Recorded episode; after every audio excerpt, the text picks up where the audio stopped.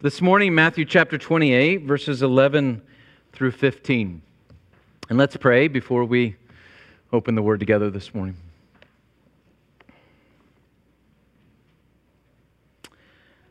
Our Father, we do pray that you would open the truth of your word to us today. That we would find that we are standing firmly upon the foundation of the apostles and prophets we're looking to Christ Jesus, that chief cornerstone, and that we are aligning our lives upon Him. Pray, Father, you know what has occurred in our week, what has occurred in our day. You know what is on our mind about the week ahead. Would you quiet us in your presence? Would you preach a much better sermon than I have put together and preach to each of us as we have need this morning. That you might receive the glory, and that we might know that our Father in heaven has spoken to us. In Christ's holy name, amen. Well, Matthew chapter 28, verses 11 through 15. This is a holy, inerrant, sufficient word of God. While they were going, behold, some of the guard went into the city and told the chief priests all that had taken place.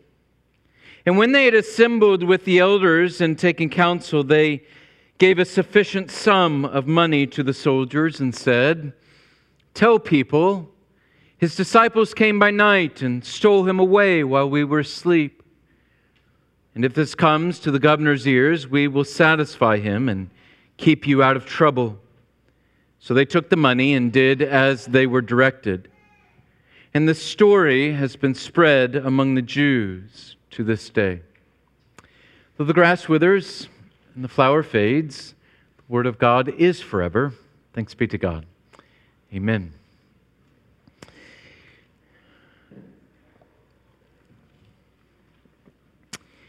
During the days of the Roman Empire, especially the first few centuries, there were many lies that were circulated about Christians that only added to the persecution that they were suffering in those first centuries. In fact, in the second and third centuries, we will refer to those church fathers of those centuries, we will refer to them as the apologists.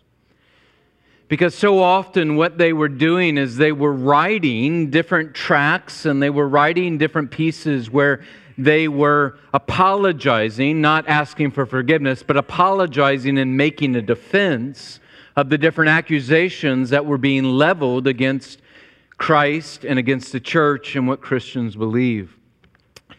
There was one of these apologists by the name of Athenagoras. Uh, who wrote in the last half of the second century, and he said this Three things are alleged against us atheism, Thyestean feasts, and Oedipodean intercourse.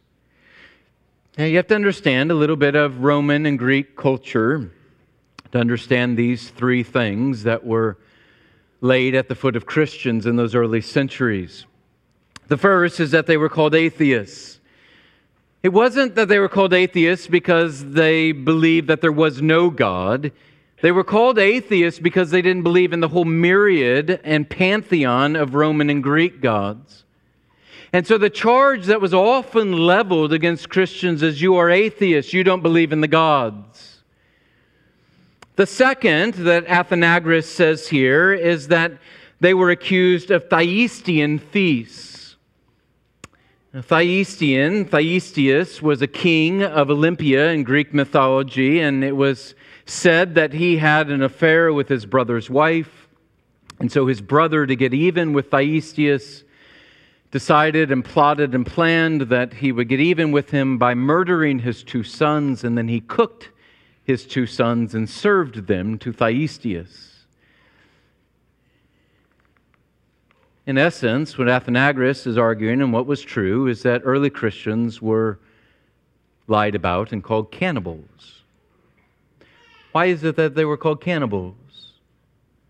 It was because they would have a part of their morning worship service on a Sabbath day where they would gather together, and in this part of their service, they would exclude anyone that had not been admitted into the church, and they would go in, and in privacy, it was said that there they ate the body of and they drank the blood of their Lord and their Master, and the one that they called Savior. They're cannibals. It wasn't only that, that Athenagoras has pointed out. He also points out that they were accused of Oedipus intercourse. Many of you will remember the story of Oedipus in Greek mythology and the incest that occurred there. And so, what he is arguing is, and this was true, is that Christians were often labeled and pigeonholed as incestuous. And why was that the case? Because they called one another brother and sister. They would give each other, as we see in the New Testament epistles, a holy kiss. They would have love feasts together. And so here you have in the, the first centuries, you have Christians called atheistic, cannibalistic, incestuous people. It would be funny if it wasn't so devastatingly wrong and dangerous because there will be men and women and children that will be burned at the stake and will be fed to lions and will die at a sword's point in a coliseum based upon these charges. Lies. Lies have always been told about Christ, about the Christian faith, about the church. We could go all the way back to the Garden of Eden, and there we have the very first lie where the serpent says to Eve, You will not surely die, for God knows that when you eat of it, your eyes will be opened and you will be like God. It was a lie. And the result was sin and death that came into the world. Jesus will say of the serpent, will say of Satan in John 8, he will say, He does not stand in truth because there is no truth in him. When he lies, he speaks out of his own character, for he is a liar and the father of lies. And there, Jesus will say in John 8, as he is speaking to these adversaries, Jews that are accusing Jesus of different things, he will say, You are of your father, the devil. Because he speaks lies, you speak lies, like father, like son. You remember throughout the Gospel of Matthew, as we've gone through the Gospel, Jesus has been accused of being a glutton. They spread rumors and lies that he was a drunkard. They spread rumors and lies that he was an idolater, that he was a blasphemer. It will be blasphemy that he will be charged on in the Sanhedrin, and it will be blasphemy that they declare him guilty of. It's all lies. And now they're taking aim at his resurrection and at his disciples. This is not the most uplifting of texts, uh, not the most encouraging of texts, but I want us to wrestle with it and see what we can glean from it this morning as we wrestle through it. I want to first look at the what of this text, the what. And the what is the great lie. The what. And then we'll look at the how, and then we'll look at the why. But first, I want to look at the what. The great lie. And this great lie is aimed at the great miracle. You see, the resurrection changes everything. Everything. All of human history, all of the universe is changed by the resurrection. And the adversaries of Jesus know this. The sons of Satan know this. And so we find in this text the great lie that is perpetrated because of it. You'll remember there were guards that were stationed at the tomb of Jesus. We saw them uh, last week and the week before, and they were stationed there to, to guard the tomb of Christ. And we're told that after that resurrection account, after Jesus has raised from the grave, and after these soldiers, these guards have fallen down as though dead when they saw this angel and saw the stone rolled away. Now, these same guards, some of them, Matthew tells us, are on their way to the chief priests and to the elders of the Jews. And we're told there that they told the chief priests all that had taken place. What is included in the all? I, I don't know. Uh, is it that they are testifying that they saw Jesus' bodily resurrected person? Is that part of the all? I don't think so. I don't think so because the women, you'll remember, are on their way back from the tomb, and it's then that Jesus and his resurrected body appears to them. You'll remember that he tells them that the disciples are to go to Galilee because he will appear to them in Galilee. They will see his physical resurrected body. Nobody saw it, I don't think, there at the tomb. They didn't see his resurrected body. That's not part of the all. But they did see the empty tomb.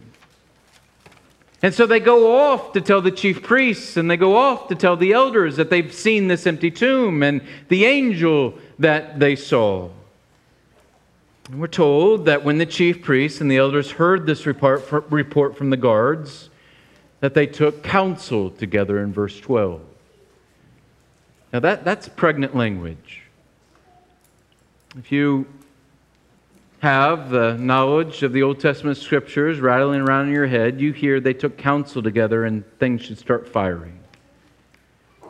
It should lead you right back to that great messianic psalm, that Psalm 2. That psalm where we are told that the nations, the rulers, they gather together and they, quote, the kings of the earth set themselves and the rulers take counsel together. And what do they take counsel together about? Against the Lord and against his anointed, saying, Let us burst their bonds apart and cast away their cords from us. But he who sits in the heavens laughs, the Lord holds them in derision. They take counsel together. They know what the resurrection means, they've heard it and they know what it means. And so they take counsel together against God on high, and they take counsel together against his anointed, that is the Christ, the Savior, the Messiah. And as they do, God just sits enthroned above. And the psalmist says he laughs. It's a laugh of derision because it's, it's, a, it's a fool's errand.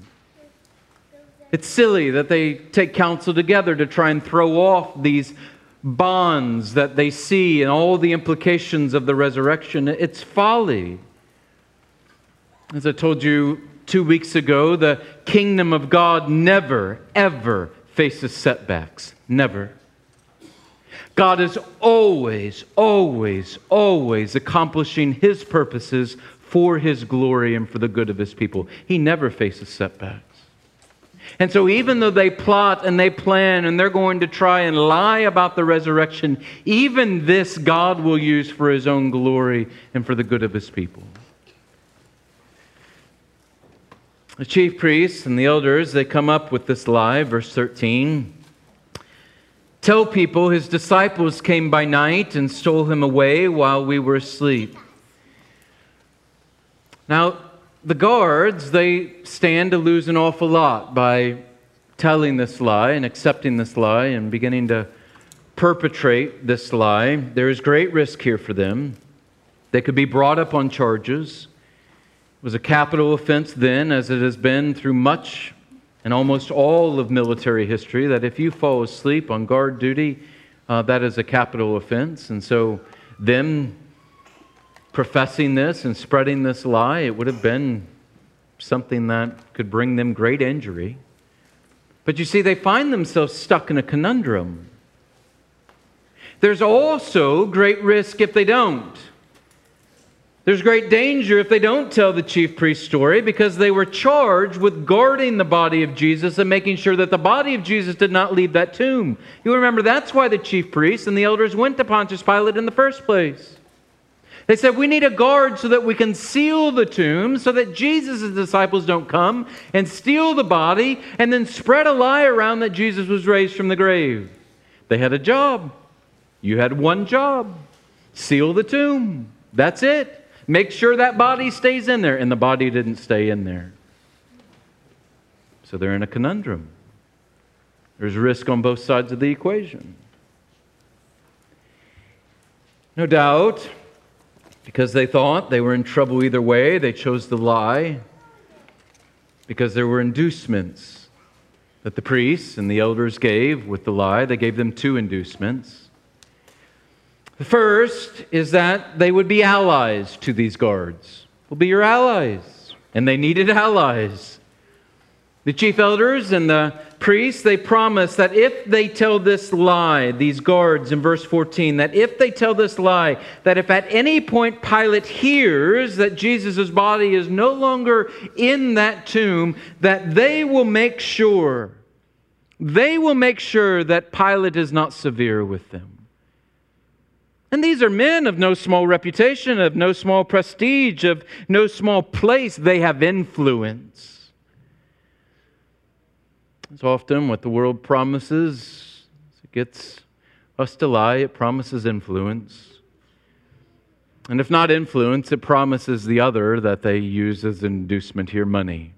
Satan only has one playbook, he doesn't change it. They gave them, as Matthew says in verse 12, a quote, sufficient sum of money.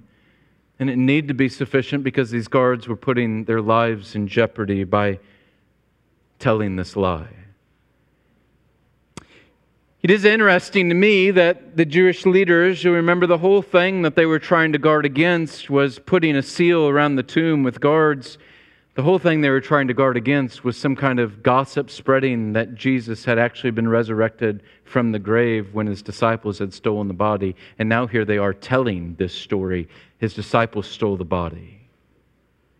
And they're circulating it all around. Why spread this lie? Because it's a less threatening story to their lives, it's a less threatening story to their livelihood than the true story that Jesus was raised. That's why.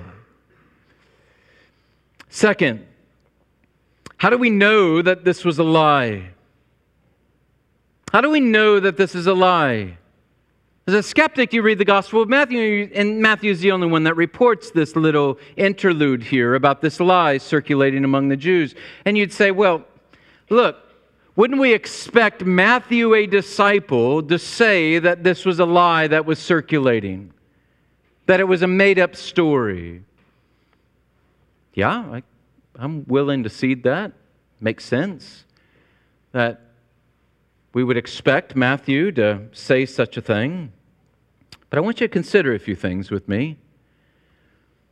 First, if the guards were truly asleep, then the question is how would they know that Jesus' body was stolen from the grave? How would they know that Jesus' disciples had descended upon that tomb and stolen it from the grave if they were truly asleep? And if the stone, when the stone was rolled away, wouldn't one of them have awoken? And if at least one of them had awoken and seen Jesus' disciples stealing the body from the grave, why didn't they sound the alarm and stop Jesus' disciples from stealing the body from the grave? And the answer is they didn't stop it because that's not how it happened. He was resurrected.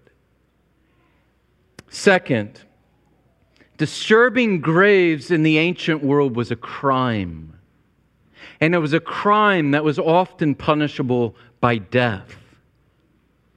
So if the, these chief priests and if these elders had even an ounce of evidence, even a little bit of evidence that the disciples had indeed stolen Jesus' body from the grave, why didn't they press charges against them?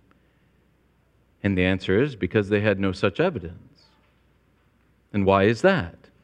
Because Jesus was truly bodily resurrected from the grave.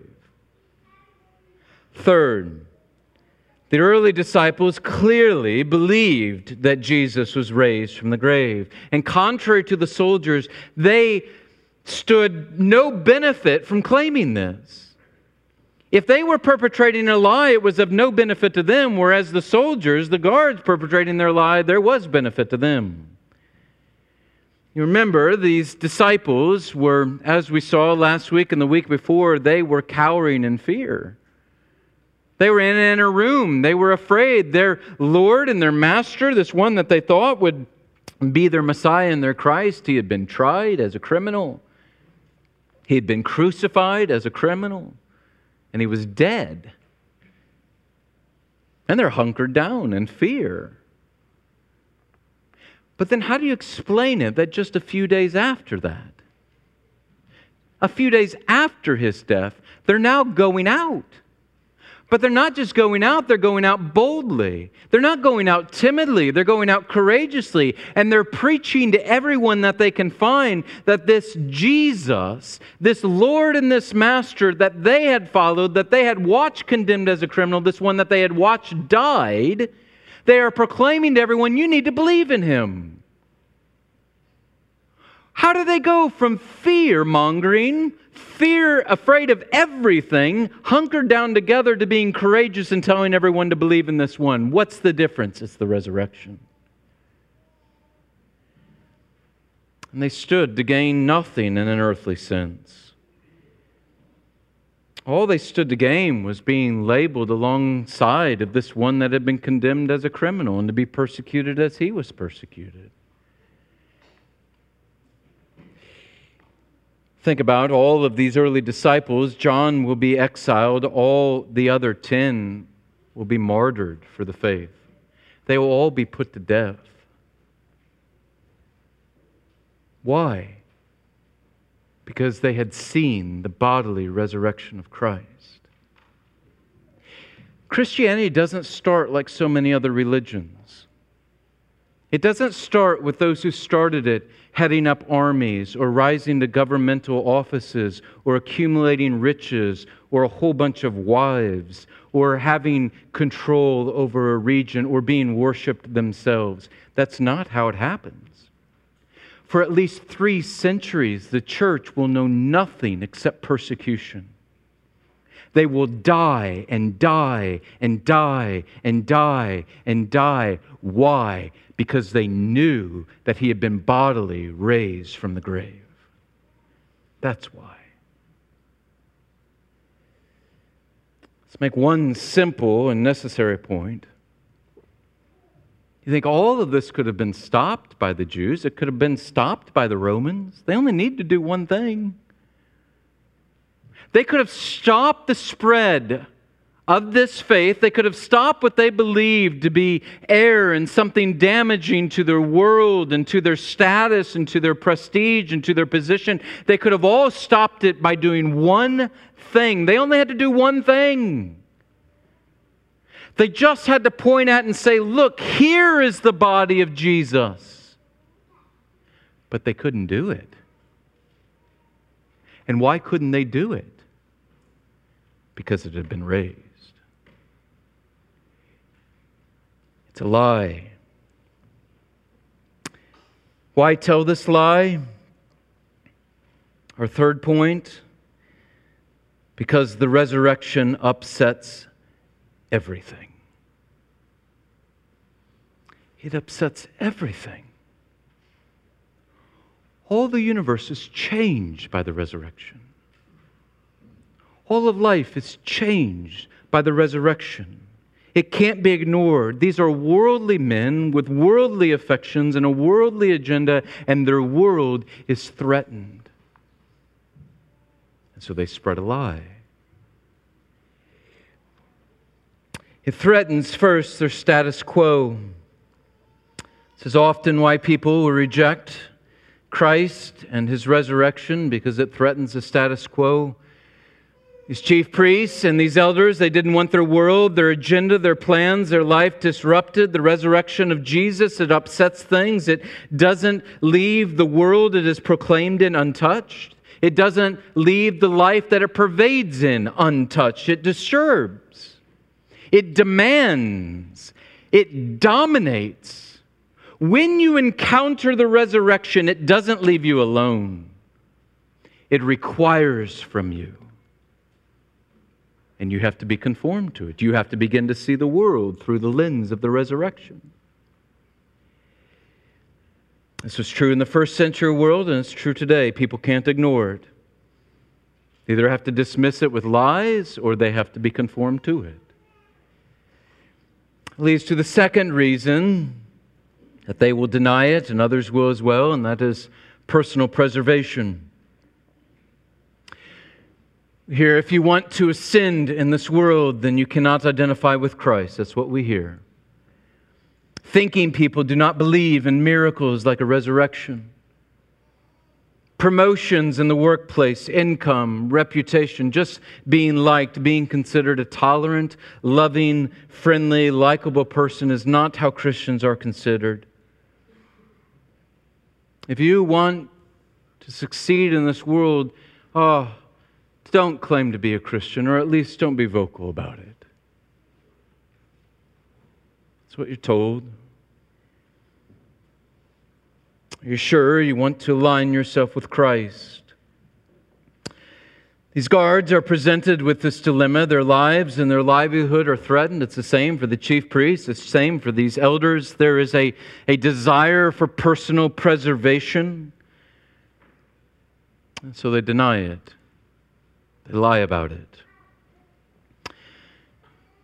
When I'm counseling others as a pastor, I often find that this is the question we get to and I'm wrestling with sin in my own heart, my own life, and I'm wrestling, I find this is the question I'm often getting to is this one right here. Is do you trust? Do you trust God or do you believe that it's better to avoid the pains in this world as it promises you a way? Or do you trust God? At least in this circumstance, you're wrestling with this circumstance, with this sin, with this thing.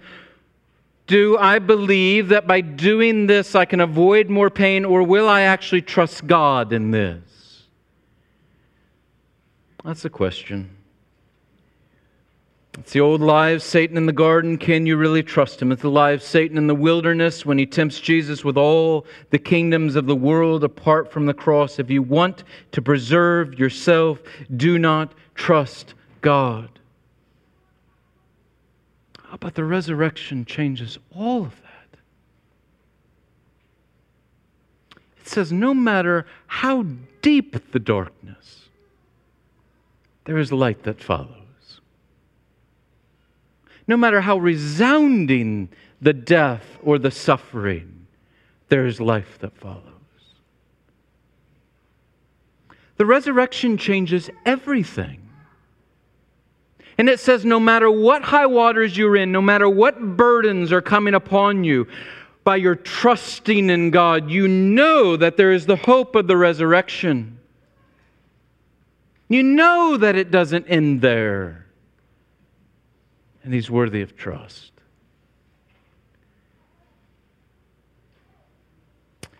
I came that they may have life and have it abundantly, Jesus said.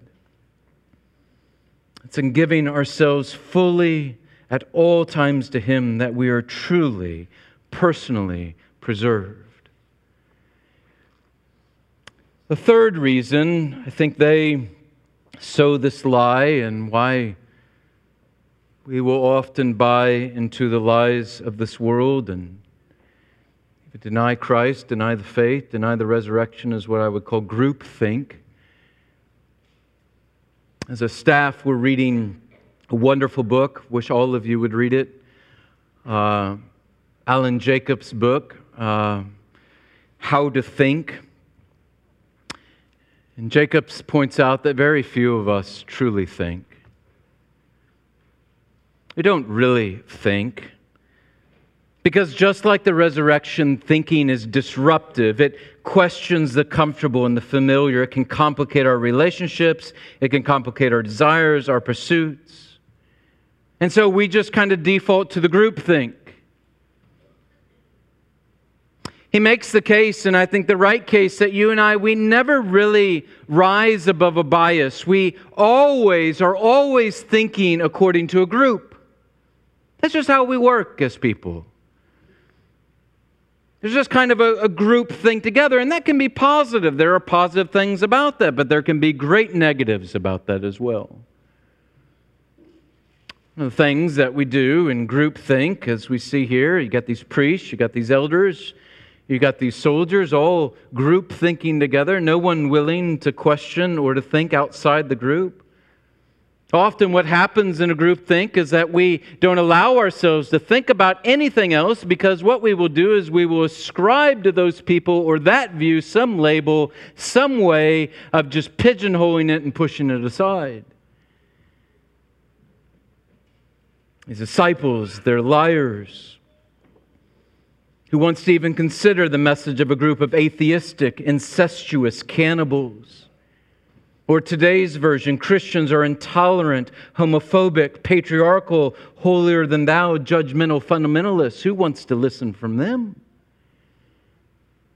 But you see, Christians, we often do the same thing. And we can do the same thing. We throw around labels to dismiss because labels have social capital. They're socially approved, like the shibboleths in the Old Testament, we know that if I say this within my group, it identifies me as part of that group. And there's an emotional bond because of that. It reinforces the group. You have these priests and you have these elders and you have these guards, and there's not a backbone among them just groupthink.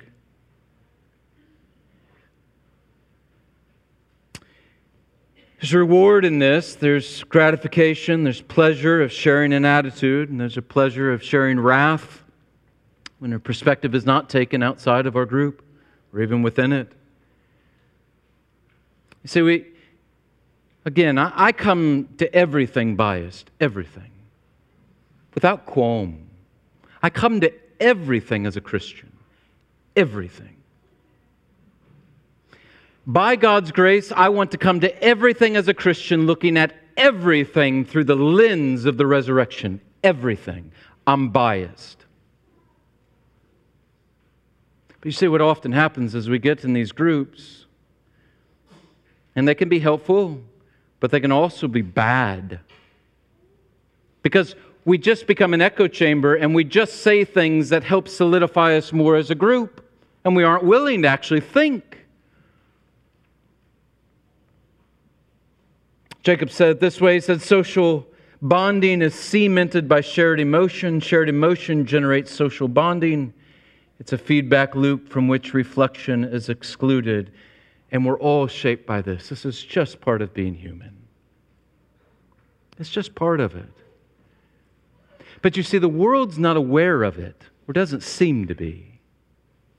And as it is trying to make everything polarized, everything, that has a way of creeping into the church and into our lives and doing the same thing. But you see, we're to be aware of it. And we're to rejoice in it where it's right, and we are to be on guard against it where it is wrong. Leads to two ways I want you to think about group think from this passage's applications today.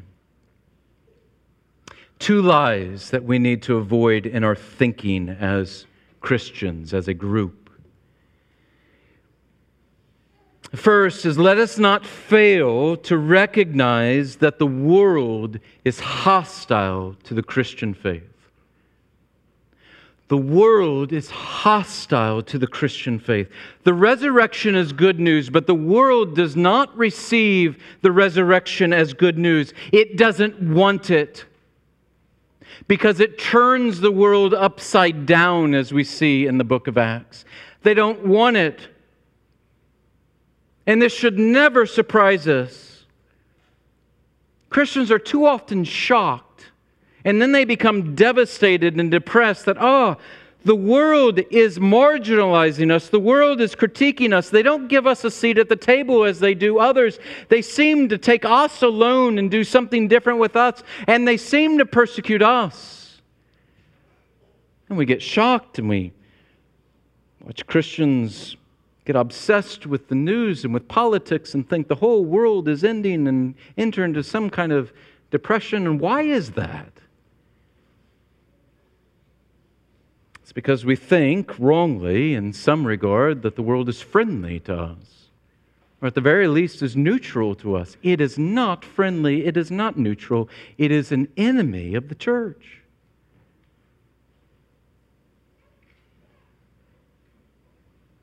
Jesus said, A servant is not greater than his master. If they persecuted me, they will also persecute you. He said, In the world you will have tribulation. This is not our home. It's not your home. So expect to be lied about. Expect them to misrepresent the faith. Expect them to misrepresent your Christ. I often think to myself, I think, I don't want to go through the world as a cynic. I don't always want to be thinking, like, oh, of course, this is what they're going to do. Not like that. Often pray, Lord, Lord, help me to be surprised by sin, but not shocked by it, not devastated by it. We should never be shocked by it. The world is not a friend, it's an enemy. But here's the second error Christians too often make in their thinking. We recognize that the world is hostile to the church and our Christ, and that leads us to hate the world. Instead of, in a very real sense, what you and I are to do, we are to love the world. I think uh, it is no mistake that Matthew sandwiches this where he does in the gospel. He's just given us the resurrection of Christ. And the women are sent out, and the disciples are going to be sent out. And so you have this testimony that he has been raised, he has triumphed over sin, he's triumphed over death, he's triumphed over Satan. And you're getting ready, as we'll see next week, he's going to issue the Great Commission. You're to go out and you're to share this good news with the world. And sandwiched in between all of that is this that the world is lying about this Christ and lying about the resurrection. Now, why does he do that? I think it's to sober us to say, look, here is the good news. This is what you need to do with the good news. But you also know this is the reality. The world does not want this, the world is going to lie about this.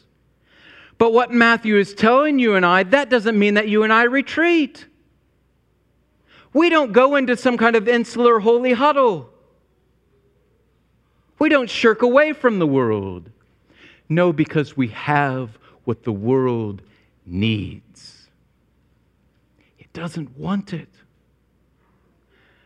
but it needs it. It needs to know of the resurrection. It needs to know that Christ has triumphed over sin and death and hell. It needs you and I proclaiming it. I think what often happens, especially in our day, it feels of late, the Christian more than anything is just outraged by the world so outraged by what's happening in our world. There are things to be outraged about, but man, if that is not equally moved with compassion for the world and a desire to see the world lost with this good news, then there's something wrong with our faith. We don't understand. We're in the wrong group think.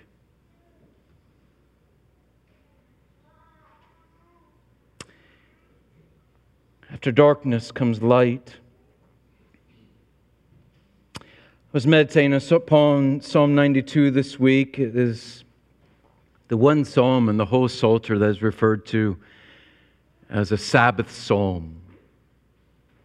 The only one, Sabbath psalm, sung on the, on the Sabbath. And in that, it's very similar to Psalm 2 in that the psalmist is talking about how all God's enemies will be destroyed and he will stand in the end. And then it says this in verse 12 of Psalm 92 it says, The righteous flourish like a palm tree and grow like a cedar in Lebanon. That imagery is often used of believers throughout the scriptures of a palm tree. Solomon will have palm trees decorating the inside of the temple that he builds all over the place. And it's a sign of the fact that though there may be arid days and there may be drought, and though the sun may, that Middle Eastern sun may beat upon that tree, and there may be a great burden, palm trees still stand. They still prosper. They still grow. They can bear all of that burden. And I love what the psalmist says there in Psalm 92. He says, They are planted in the house of the Lord, they flourish in the courts of our God. That is, you can continue to flourish in a dark world, in an arid world, in a dry world. Because why? Because you are planted in God. No matter what the world brings, the Christian can prosper and the Christian can continue to grow and continue to flourish because they are in God.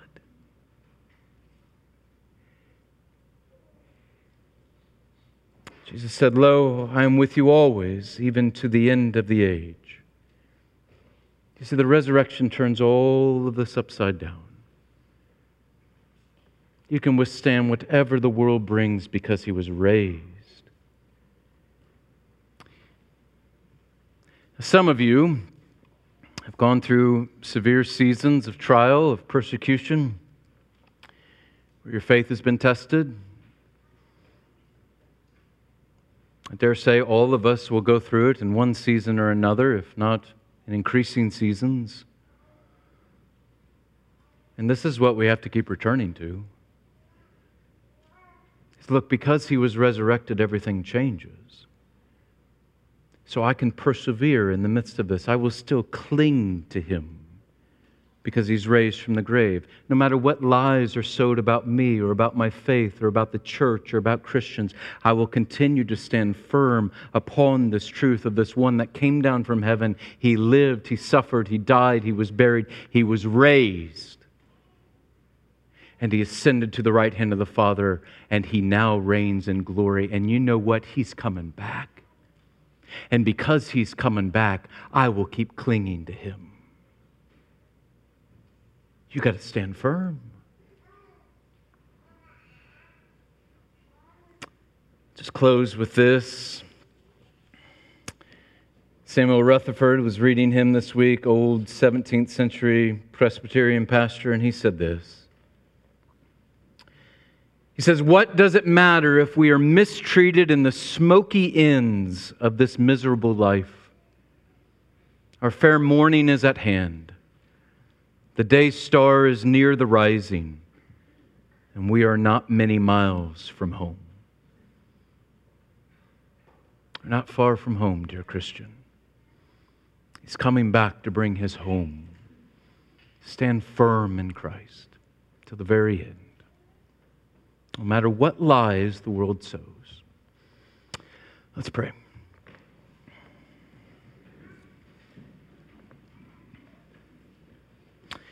Our Father, we do exalt you. We're thankful that you are a God in whom there is no variation or shadow due to change, that in you is all truth, that you do not lie. And so your promises are true and can hold us through the darkest of days to the very end. And we cling fast to our Savior knowing that it is the truthiest truth there is that the Son of God came into this world, that he lived and he suffered and he died for sinners, that he was raised on the third day and even now reigns from above and will return in glory. we stand firm upon this truth. We see all of our life and all of life in light of our risen Savior. To your glory and praise. In Christ's name, amen.